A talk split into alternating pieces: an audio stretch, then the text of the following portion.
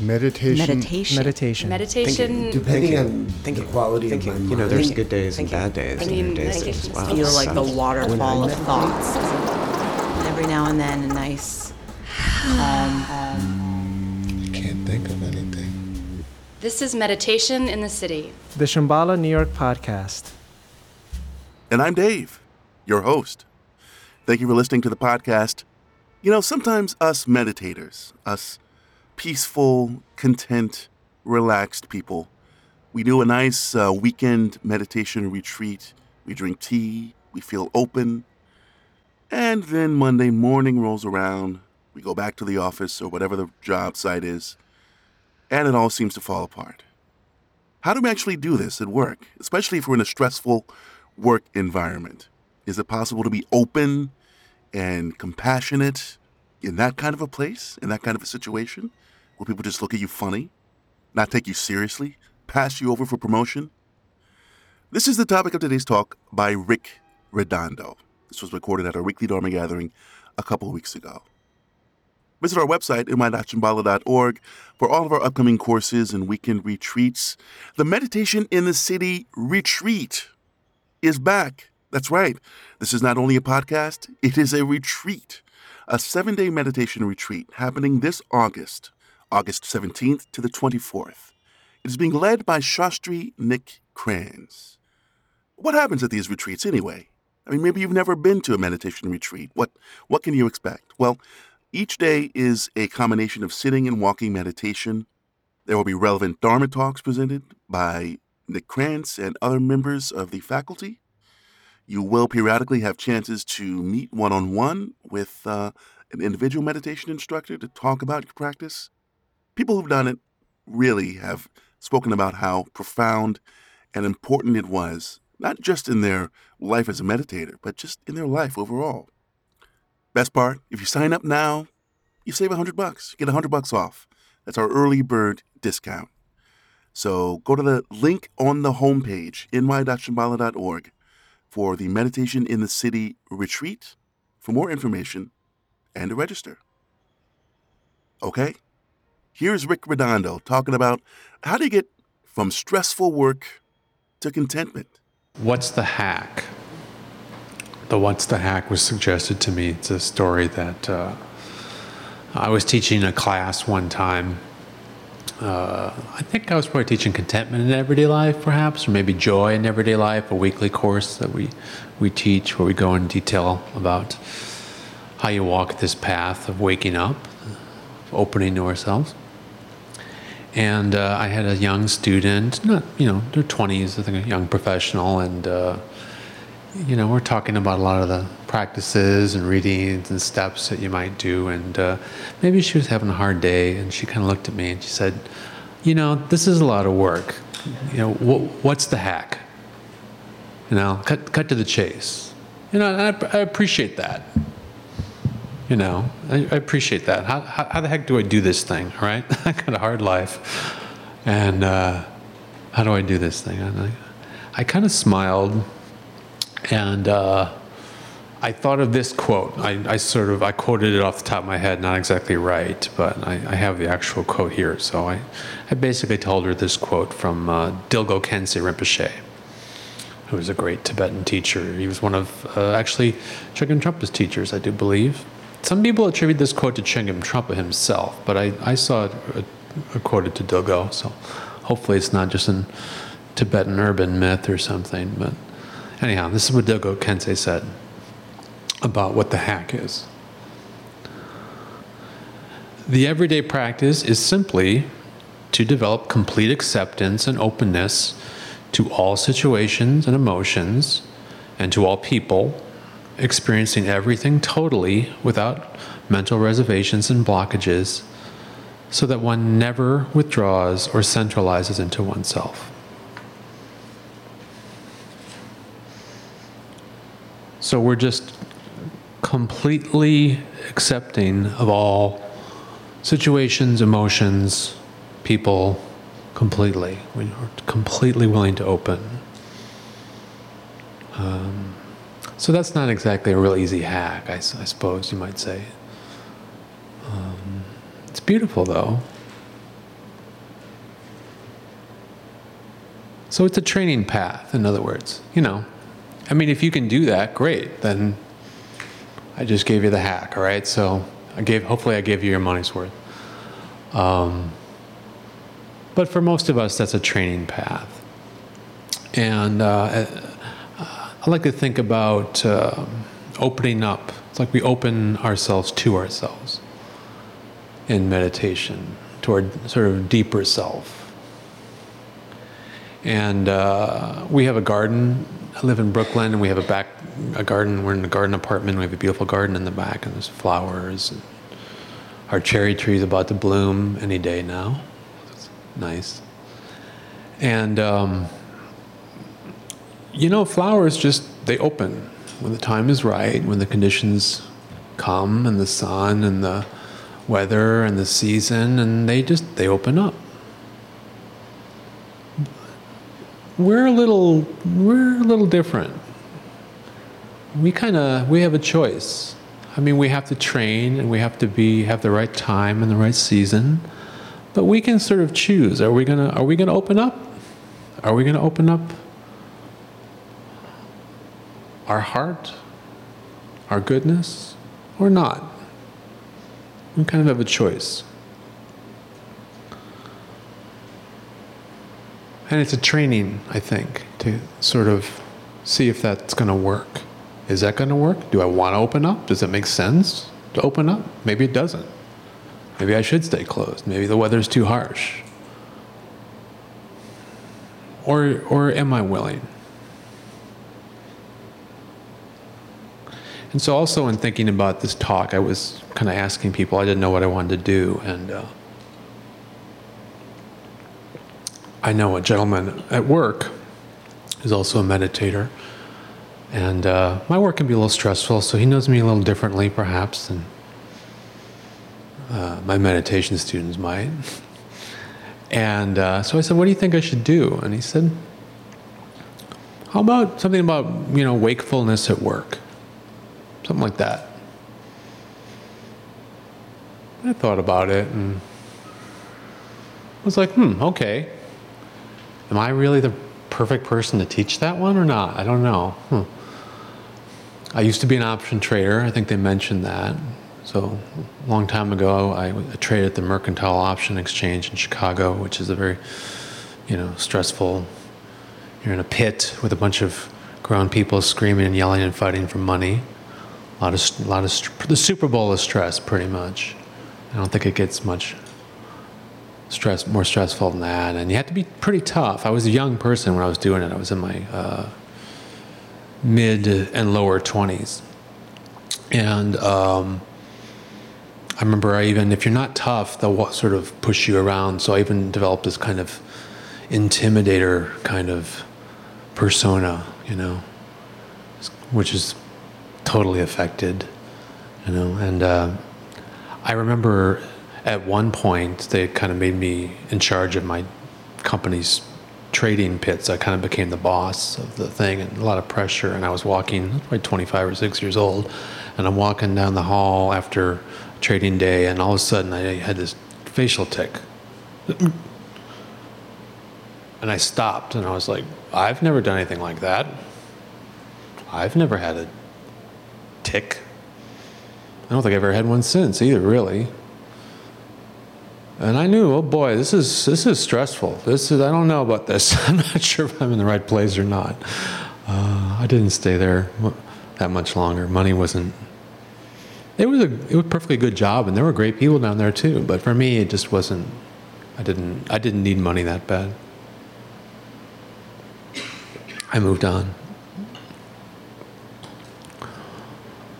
So I thought, am I, you know, and my work now is also stressful. I work in, uh, uh, I'm a technical director of an auditorium, a corporate auditorium. So I help put on these stage these corporate shows, and it's actually kind of stressful work because when you're in the middle of a show, everything that happens, everybody's very on point, and it's a big deal when somebody's up in front of people and things don't go right. So everyone's really on edge, and there's a lot of stress in it. And I'm not always. Uh, I'm maybe not always a gentle flower at all times, you know.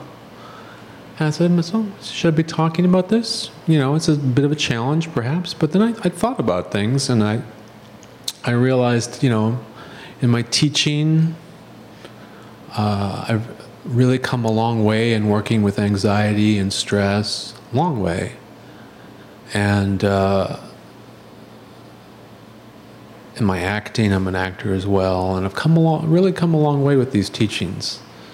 And I, I thought about the teachings that I'm going to talk about tonight that would apply towards working with stress in the workplace, you might say. And they're actually the teachings that I've, some of the teachings I've taken most to heart. They're actually closest to my personal um, thoughts and goals when I'm practicing and when I'm trying to be a good Buddhist. Uh, so I thought, yeah, you know, there's some challenge there, but I should, I've also come a long way with this. And it's a training.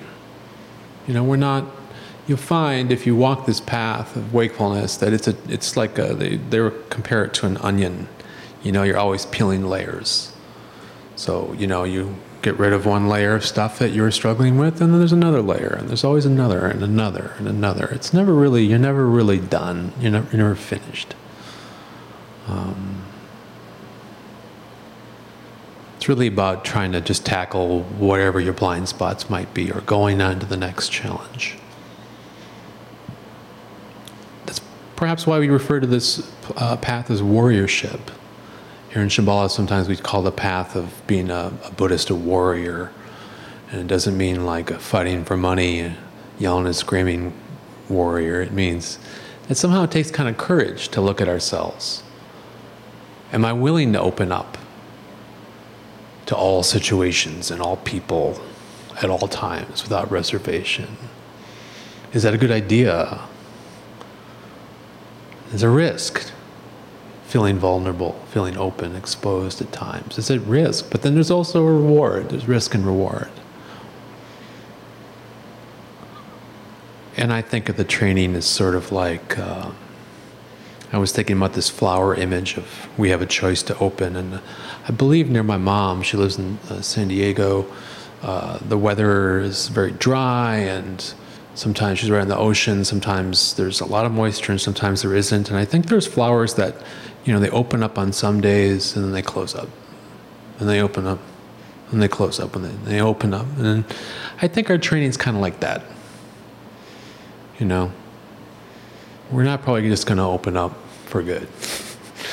We're going to open, we're going to close, and we're going to think, okay, should I open here? Should I give this a shot? All right, okay, I'll open up. We're training. And is it and what is it like when I open up? Is it a risk? Is it going to be terrible? Or is it what is it like? Try it. See what happens. Usually for me when I give these things a try, I'm usually glad. That's why I've stayed on it.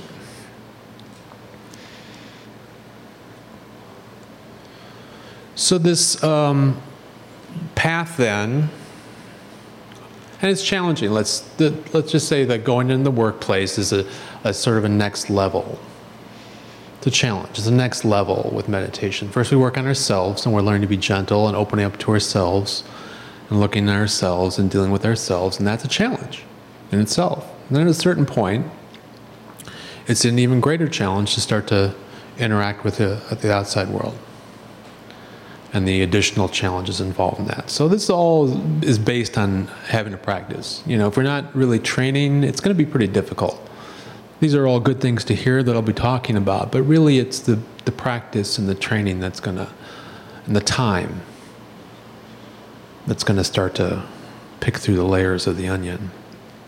And this path here, we talk about in Shambhala about opening up to others.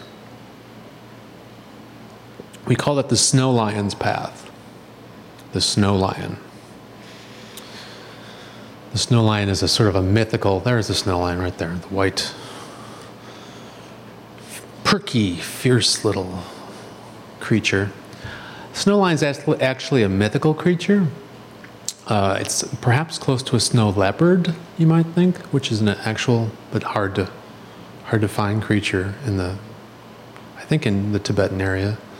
So the snow lion I think of as being similar to like a snow leopard. And the, the snow lion uh, has taken on the perky uh, task of working with others, of having some sense of goodness and gentleness that we've developed, and then wanting to interact in the world. And there's sort of two ways in which that's helpful. One, of course, you're benefiting the world, you're being of help to other people, you're spreading the you're trying to help other people out. If you've found some peace, if you've found some relaxation, if you've found some gentleness and some kindness in yourselves, you'd like to spread that around simply. Interestingly, too, though, it's also, we start to see that the outside world is also a mirror of our own minds, a reflection of ourselves. That our relationship with ourselves is mirrored in the world. And to go further with ourselves, we need to look into that mirror of other people.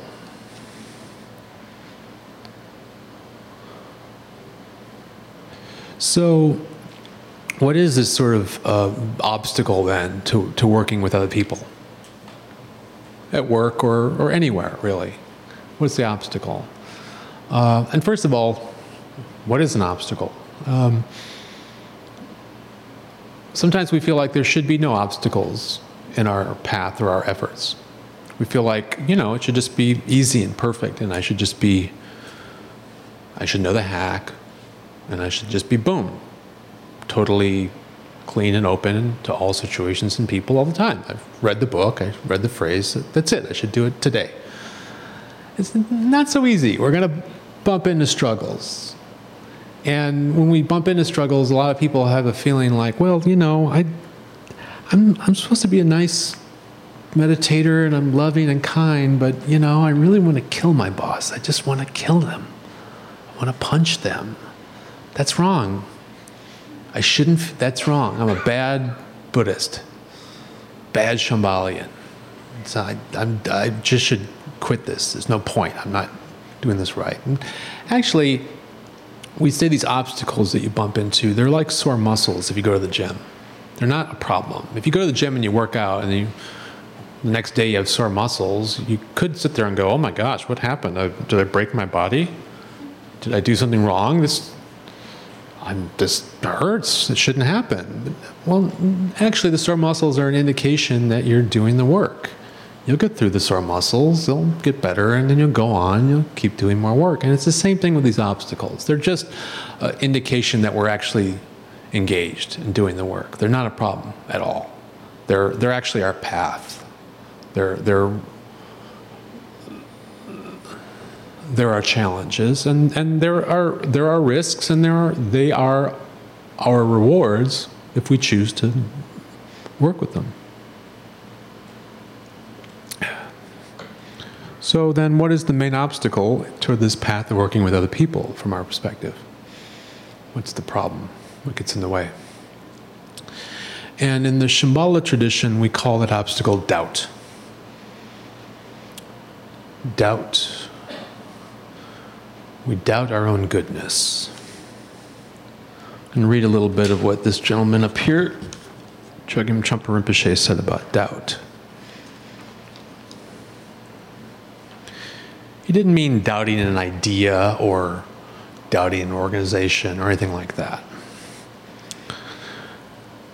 He said that what we're referring to here is to overcoming a much more basic doubt which is fundamentally doubting yourself and feeling that you have shortcomings as a human being. You don't feel that your mind and body are synchronized or working together properly. You feel that you are constantly being shortchanged somewhere in your life.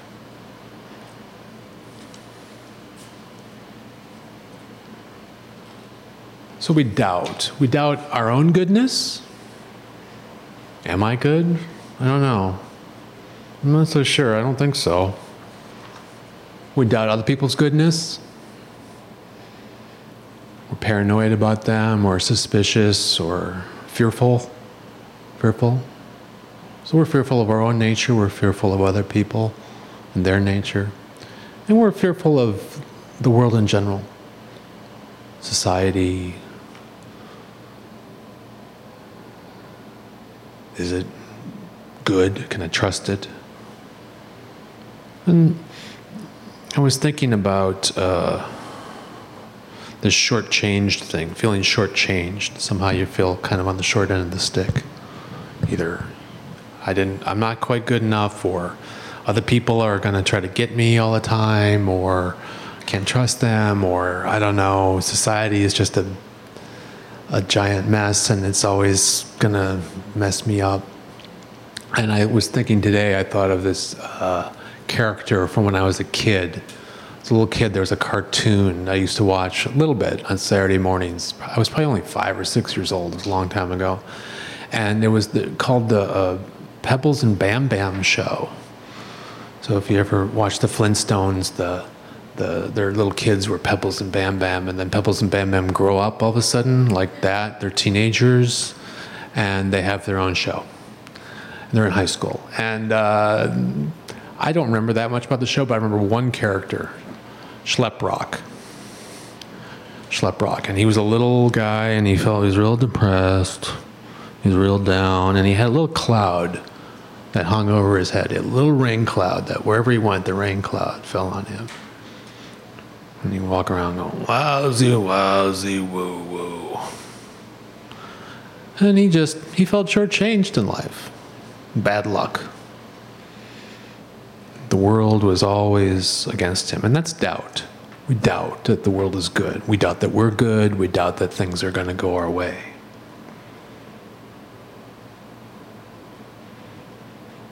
Now, it's important to understand that it doesn't mean, you know, that you don't doubt ideas or you don't think about things or you don't contemplate these teachings or say, well, I don't know if I believe that or not. Well, that's fine. It's not critical intelligence we're talking about. Doubt is this kind of frozen quality, just not willing to try, just kind of shut down. The flower just closes down, says, nope, can't do it. Nope, no, not even good. Nope, no, the world's just no good. No, forget about it. Just not even willing to try not even willing to think about it. So we're thinking about things and, and contemplating is good. You should, should do that. But when you get stuck, that's where the kind of doubt we're talking about. And it kind of puts a cloud over your head, kind of brings depression, anxiety, struggle. Related to the Buddhist concept of what they call laziness laziness in Buddhism means not that you're a lazy person, but it means you're unwilling to work with your mind.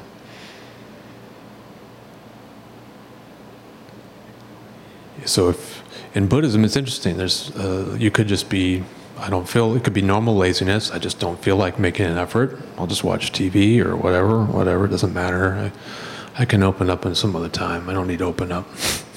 World doesn't need my little flower. I'm just going to have a beer and forget about it. Could be that kind of laziness. Could also be I'm just too busy right now. I, I got a lot of stuff going on. I got a lot of stuff at work. It's high stress, high pressure. I don't got time for this opening up shit. Okay, forget about it. I'm too busy. I don't have. To, I don't have time to try this stuff. Could even be being disheartened. That could be avoidance or, or doubt. Actually, when you feel like, oh, you know, I just no good. I can't do this. I'm not. I guess I'm just an angry person, or I guess I'm just a depressed person, and I'll, like meditation's not going to work for me. My mind is too difficult. My thoughts. That's actually doubt too. That's actually, from the Buddhist perspective, laziness. It's you're not willing to work with your mind. Like if you're willing to engage your mind, you could actually work with that. And that it's about working with our mind. This whole challenge of moving into the world and working with people. We think it's, we typically think that the key in life is to have the right circumstances. That if I had a better boss, everything would be good. If I was the boss, then everything would definitely be good. If I was the boss and I got paid more and uh, I didn't have the wrong boss over me though, and I have the right relationship, and we we imagine all these different circumstances are are the are the issue. I actually just read this study on happiness. It's the most popular class at uh, Yale on how to be happy, psychological class, and they say that only ten percent of happiness is your circumstances. And usually that only means if you have really horrible circumstances, like they're really bad, well, then, yeah, you know, but for most of us, we have reasonable circumstances. Happiness is actually mostly about your own attitude and your own uh, thoughts and patterns, your willingness to be happy now, your willingness to open. So it's a, it's a, this challenge of working with others is the challenge of working with our own mind. It's not about the cards we're dealt necessarily. Okay. So, uh, what are these then, therefore? How do we do this working with doubt thing then, according to these Shambhala teachings that I've enjoyed so much?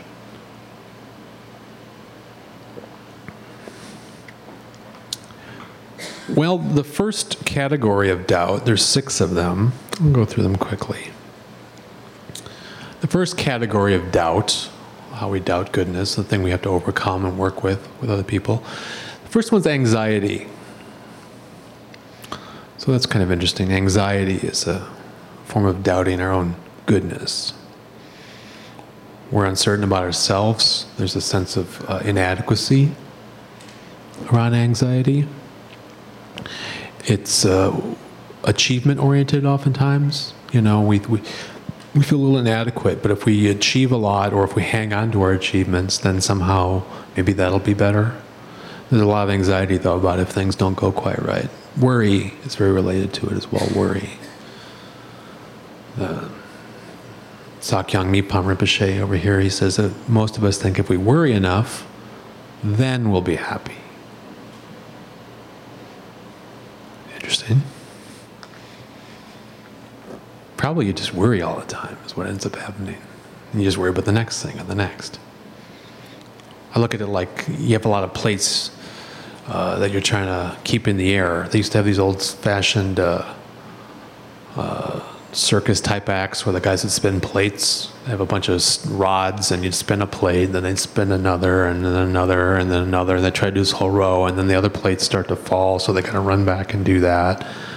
Sometimes we're kind of like that at work. We got a bunch of balls in the air, and got to keep every ball in the air. Everything's got to go just right. Because there's this sort of sense of inadequacy underneath it all.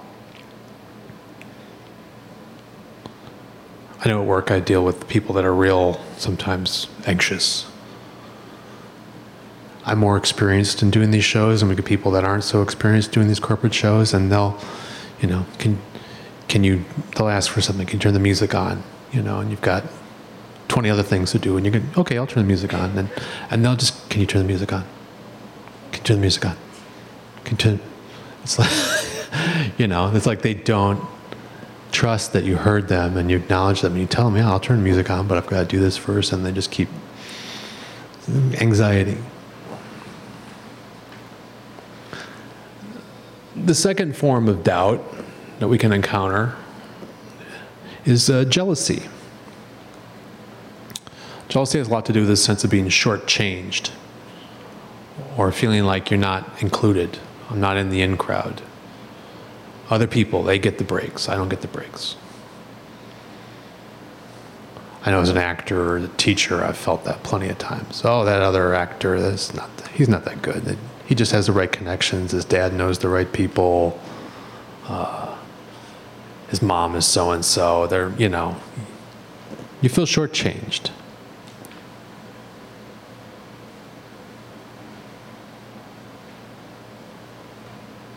And it's interesting because this relates a lot to actually our own fear of action, our own sort of blockage. Oftentimes we're sort of afraid to gauge in something. And perhaps we don't engage as, as fully as we might because of our own fear and our own hesitations. And then we see somebody else doing perhaps what we think would deliver us, and we, we feel jealous. I'm sure Schleprock feels jealous of the cool kids. Pebbles and Bam Bam, he probably feels real jealous of them. Uh, the third form of uh, doubt is what's called forgetfulness. And uh,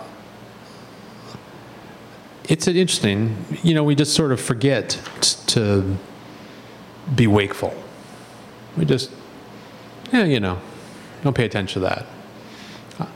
But it's it's kind of a willing sense of forgetfulness. We kind of, you know, we just sort of like take a little break. Yeah, you know, it's not that important. Nobody's looking right now. Who cares?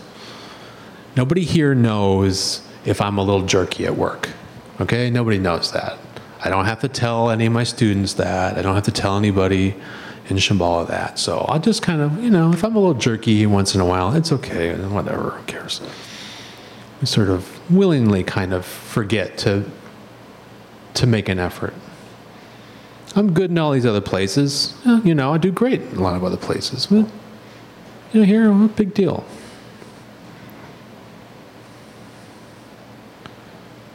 The fourth form of uh, doubt is arrogance.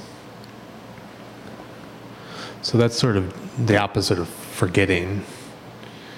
Uh, you're just too too cool. You don't need to go through the effort. I, I don't have to be I don't have to be wakeful. I don't have to be kind and gentle. I know better. Actually, these Shambhala teachings are a little bit off. They're a little bit wrong. I could be a kind, gentle, and open person, but this society right now is an evil, capitalistic society that oppresses everyone. Until we overthrow the society and kill and destroy every person who's oppressing us, until that's done, there's no point in being kind and gentle. I know better.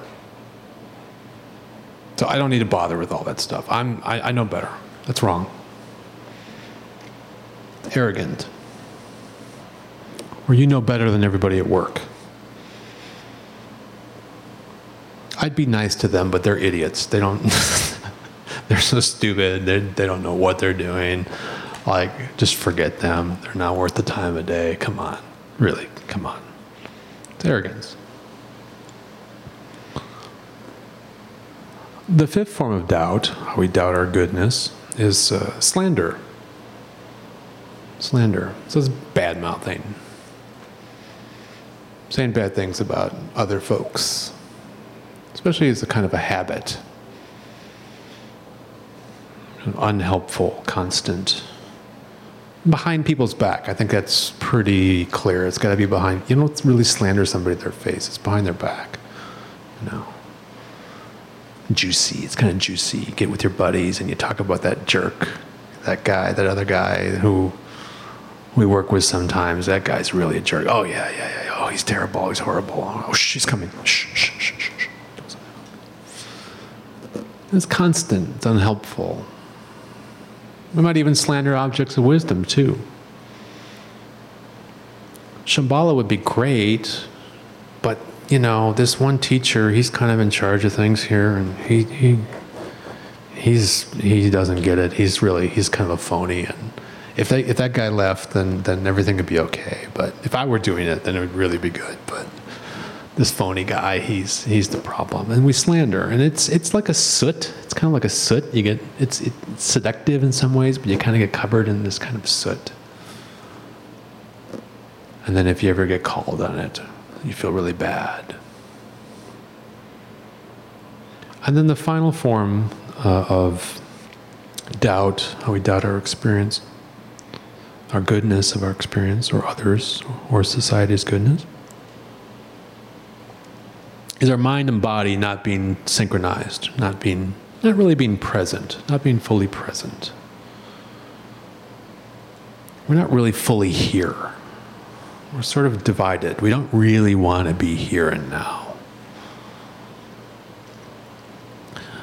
I was doing one of these corporate shows, and it actually happens a number of times. So there's a big show, and they put all this money on, and there's hundreds of people here, and all their bosses are there, and they're all they've all traveled to watch the show, and there's big p- production being put on, and almost everybody's looking at their laptop. And And I'm like, everybody's looking at their laptop and almost no one's looking at the show. It's like, why are, why are you here then? It's like we don't really want to be where we are, where we're divided. It's, it's sort of confused, um, scattered, we're clumsy. It's like we want to be someplace else. Sakyong Mipham Rinpoche says we're always looking for another now, a different now that would be somehow better.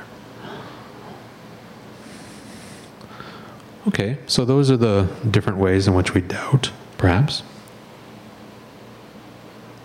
How do you work with that? How do I work with that? Well, the first step really is just to become aware. You know, the first step is sort of awareness. Thank you.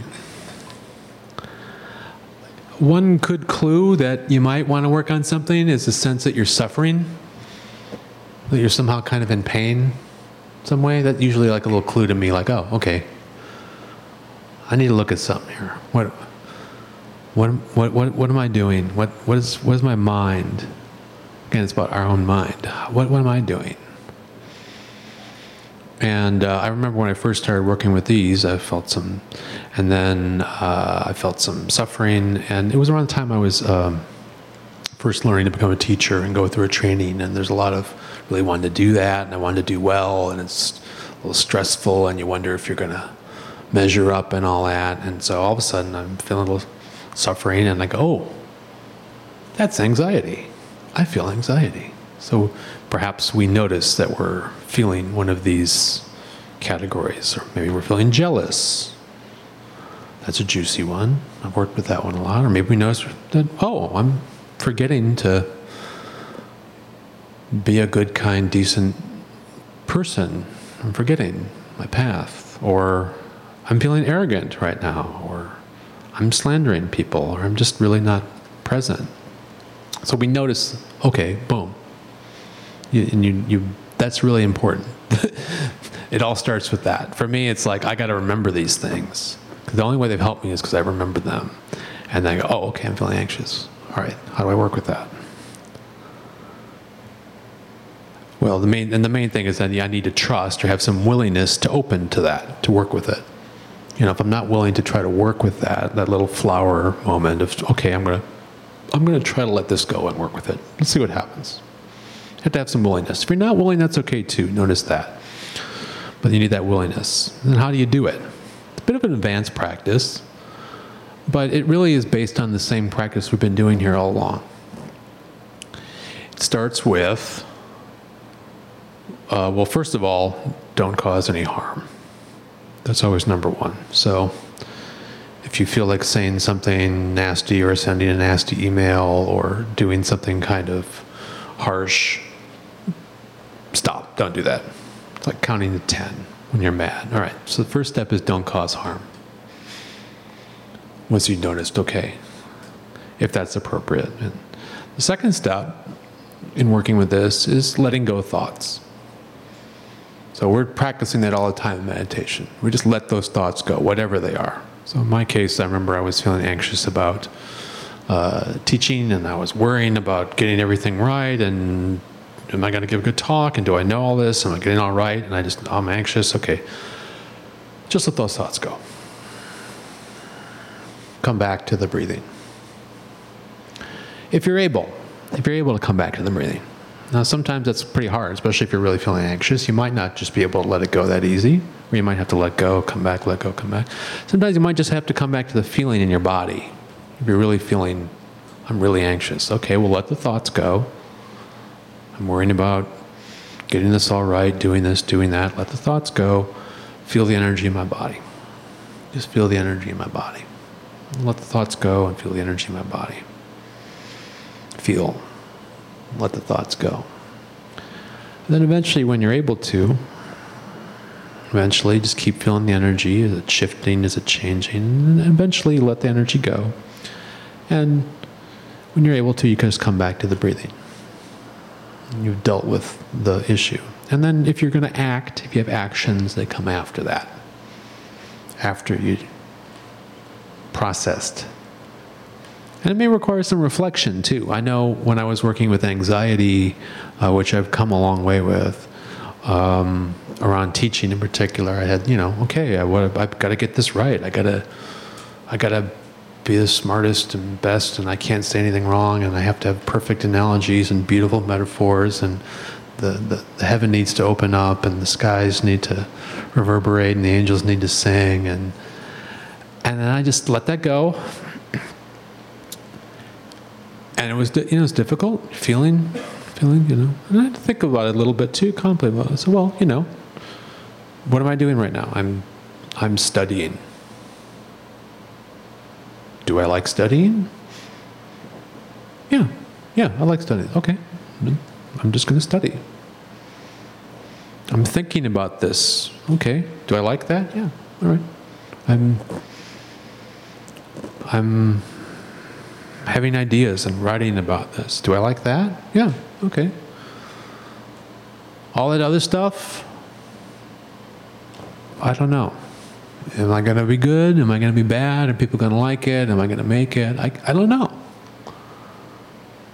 But can I just let that go and can I just enjoy this moment? And the, when I looked into it, the answer was yeah, I could. I could. Doesn't mean I never felt anxious. I felt anxious many times, but I c- consistently started to work with that process and, and test that, and it worked for me.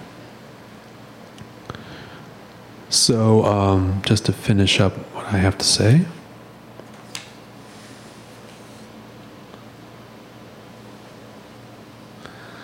If we work this process of doubt, what, what might the um, result be? If we take this chance, if we're willing to open, what could happen? Uh, well, you know, so Schleprock gives gives it a shot, lets his thoughts go, and well, it's said that the clouds go away, and then the snow lion uh, has a sense of joy, openness. It's fun. It's it's good to be alive. It may not be easy. We don't always feel happy. Might be stressful. Might be difficult sometimes, but there's a there's a beauty in it. Um, it's said that if we work with anxiety and let that go and work with it, then what happens is perkiness arises. We feel perky. I know, like, I love doing plays, and you can be really freaked out before you go on stage, and it could be like the end of the world and you're going to die, or you could be like, wow, this is exciting. There's an audience out there. Yeah, this is cool. You can feel perky if we work with anxiety. If we work with jealousy, it said that we, instead of feeling jealous, we could feel healthy, healthy and together. That if we work with forgetfulness, forgetting to be wakeful, that we could then become precise and brilliant. With arrogance, we work with our arrogance. Well, the uh, result of that could be that we might be more available to other people. Slander? Uh, well, actually, if we work with slander, then we can develop goodness in our speech and our demeanor. And then finally, the last one is when the mind and body aren't synchronized, when we're not really present, we're on the laptop and we don't care about what's, why we're really there. Well, it said that if we actually synchronize mind and body together and be present, that we actually overcome the trap of doubt altogether. That it's, it's the whole enchilada. So, um, yeah. I'm wondering if you guys have any questions. I know I've gone through a lot. Um, I was going to ask how you deal with indecision and anxiety amongst everything you've talked about, because I think work and indecision is something I personally struggle with a lot in terms of like deciding the next path or what you want to do. Um, and then ultimately, when you talk to older people, they're like, well, that, that struggle never really goes away in terms of like what you want to do. So, um, but everything you've said, I obviously I've related to it. Um, so yeah, just in terms of indecision and anxiety, what are your thoughts and how meditation has helped or not helped? I don't know. It's interesting. Um, indecision, that could kind of go two different ways. There could sort of be anxiety related. Uh, it could also just be that, you know, sometimes it takes time to make a decision. Sometimes you just have to sit on something for a while.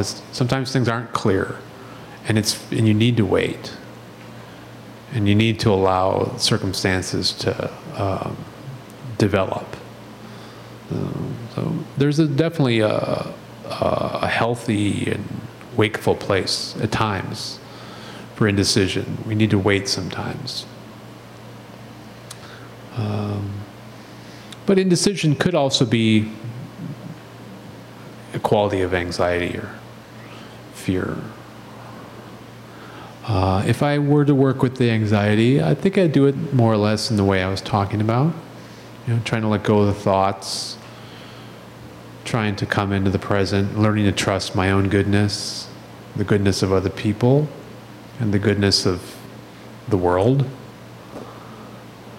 And when I do that, that usually helps. But decisions aren't simple. Decisions aren't simple. And working with fear isn't simple. Yeah.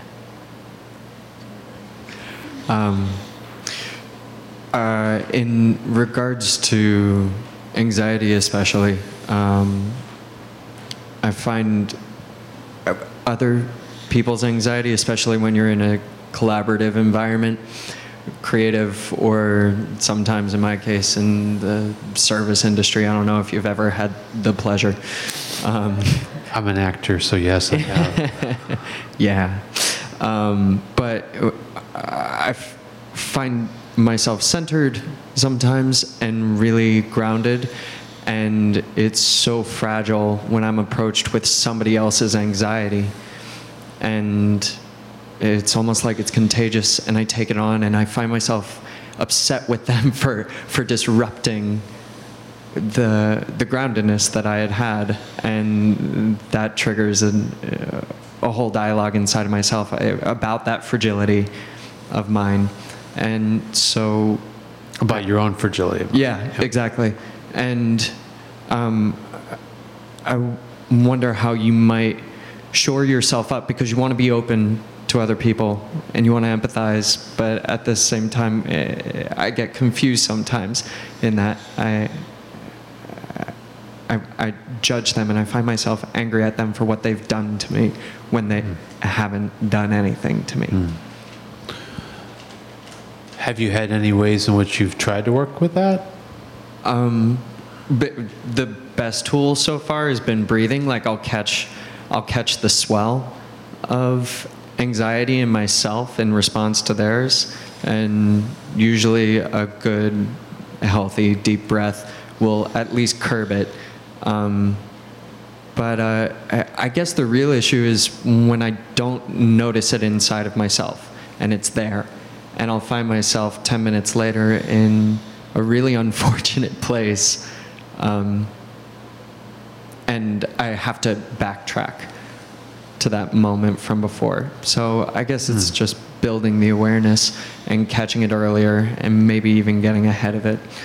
Um, yeah. Yeah, it's interesting. Um, I think I think it's natural on the path of of wakefulness when you meditate and when you have some uh, some peace and some tranquility. It is it's very natural to have these you know keep keep keep that stuff over there. keep keep that away, please. That your anxiety. I I don't want to deal with that. It's hard. It's a challenge. That that is a why it's an advanced practice when we start to work with other people because they trigger stuff in us too, and we can't change them. Necess- you know, I can't um, make them not anxious necessarily. Maybe you never know, but can't control them. So he talked in the quote about complete acceptance and openness. So that's hard, you know. But the first step I said is don't cause harm to you know to yourself or another person. So you have to have. So if you're angry at yourself, you need to just notice that. It's fine. It's going to happen. Notice that, but you don't have to hang on to that. You don't have to be angry at yourself. It's difficult. If you notice anger towards the other person, you try to let that go too. They're just they're suffering. They're suffering. So there's a it's a challenge, but we have to learn to trust our own goodness, the goodness of the other person, even if they are very quote difficult. And it might be difficult. You know, this joy that we talk about in the snow lion, it doesn't always feel joyful. Like, joy is sometimes referred to as sad joy because it's not conditional. Like, this strength is unconditional. I had a moment today at work. My boss um, was a little, uh, there was a, some minor problem that we had, and he was irritated about that. He was irritated at the other guys we work with. He wasn't there at the time. And um, he was irritated at the guys, and he was irritated at me. I should have known better too. It wasn't really my purview necessarily. And I said, well, you know, I do accept that, you know, I could do better, even maybe it's not my normal purview to deal with that. I could do better. Um, and these guys can work on it. But he really, there was really this thing about like, and it was very obvious it was our fault. It was like he wasn't, had nothing to do with it. It was really, and I, I felt that, you know, it was a team effort. And I felt like, no, it's, it's, it's, you need to take some responsibility too. And got very, didn't want to do that. And then I just had to kind of say something sort of strong, you know, but it was just true. I was, all, I was feeling exasperated in the moment, really. But, but I said what I had to say. I said, you know, it's a team, you know, and you're the leader of the team, right? And I was, there was some pain in there, but he heard it. It, it, it, and he's a good person, and he heard that. So it didn't feel good. It doesn't always feel good. But I was fully there. Everybody thinks joy means you're always just, you know, floating around in fairy dust. It's not. It's it's it's it's sturdier than that.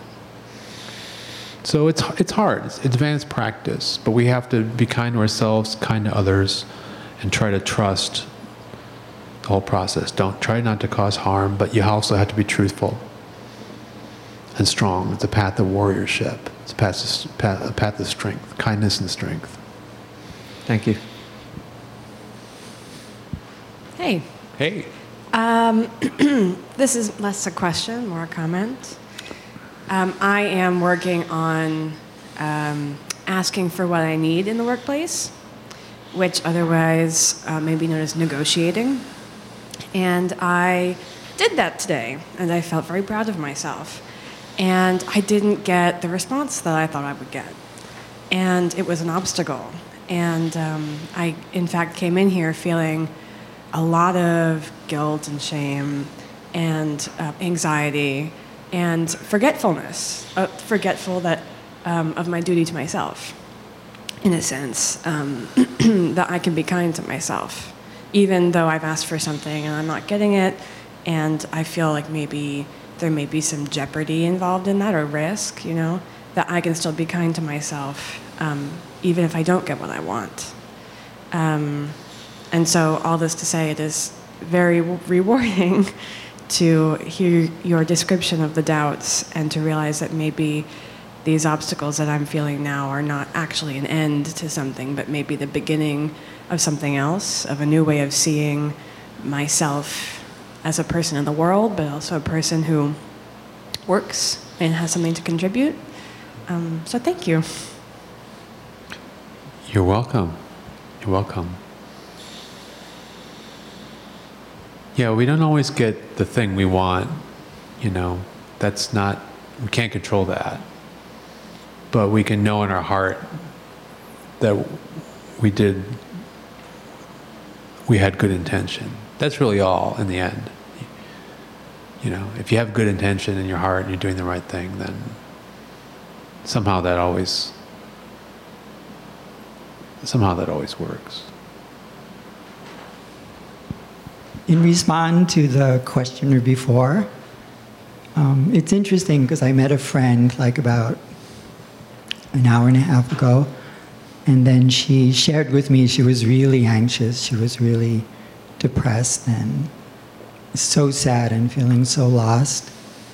And what that did to me was just, mm, it just naturally inspired me to touch my calmness and to touch like the sky-like nature of my mind that I occasionally discover during meditation practice. So there was no sense of like um, feeling, you know, I have to do something. It was more just inspiring me with that I had the confidence to kind of share that openness with her and the confidence that somehow over time I could, you know, reach her. But it was very positive experience, the whole thing, actually. Thank you. Yeah, so this is a training. We don't get. It's not easy, you know. We feel we, we we're opening up to our feelings and our ability to feel too in this process and be at peace with our, our feelings. So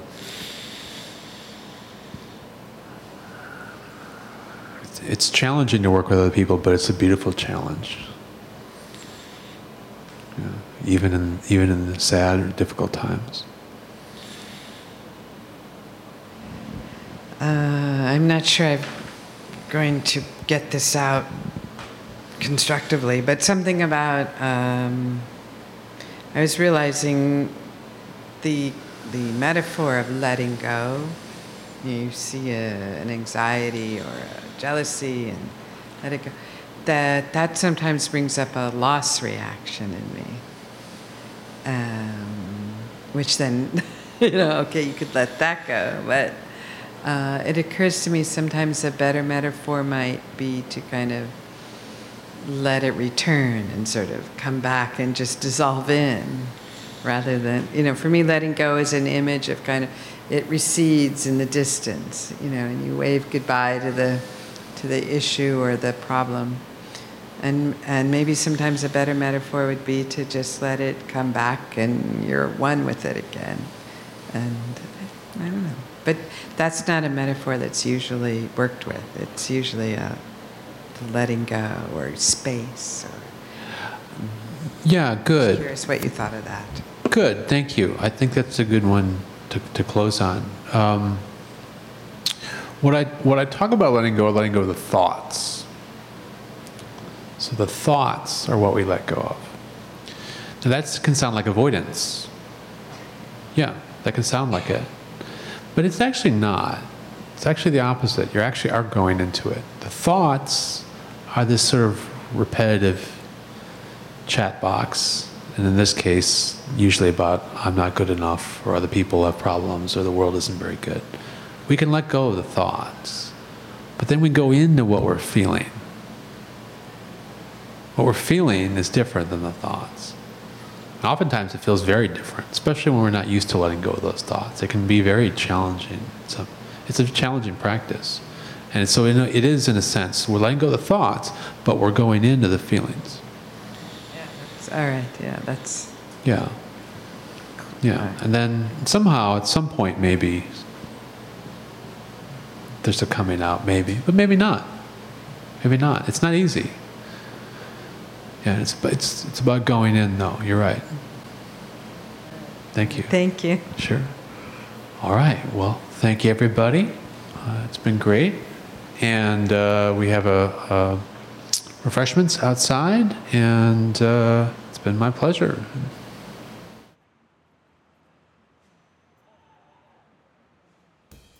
Thanks, Rick. Some, some good ideas all around. Going to work on this Monday. Visit our website, ny.shambhala.org, for all of our upcoming courses and weekend retreats. Again, the Meditation in the City retreat is happening August 17th to the 24th. Uh, register now to take advantage of the $100 early bird discount. If you live in a different city, there's probably a Shambhala Meditation Center near you. Look us up. But if you are in the New York City area, our weekly Dharma gathering is every Tuesday night at 7 o'clock. You're invited. You can hear these talks live and in person.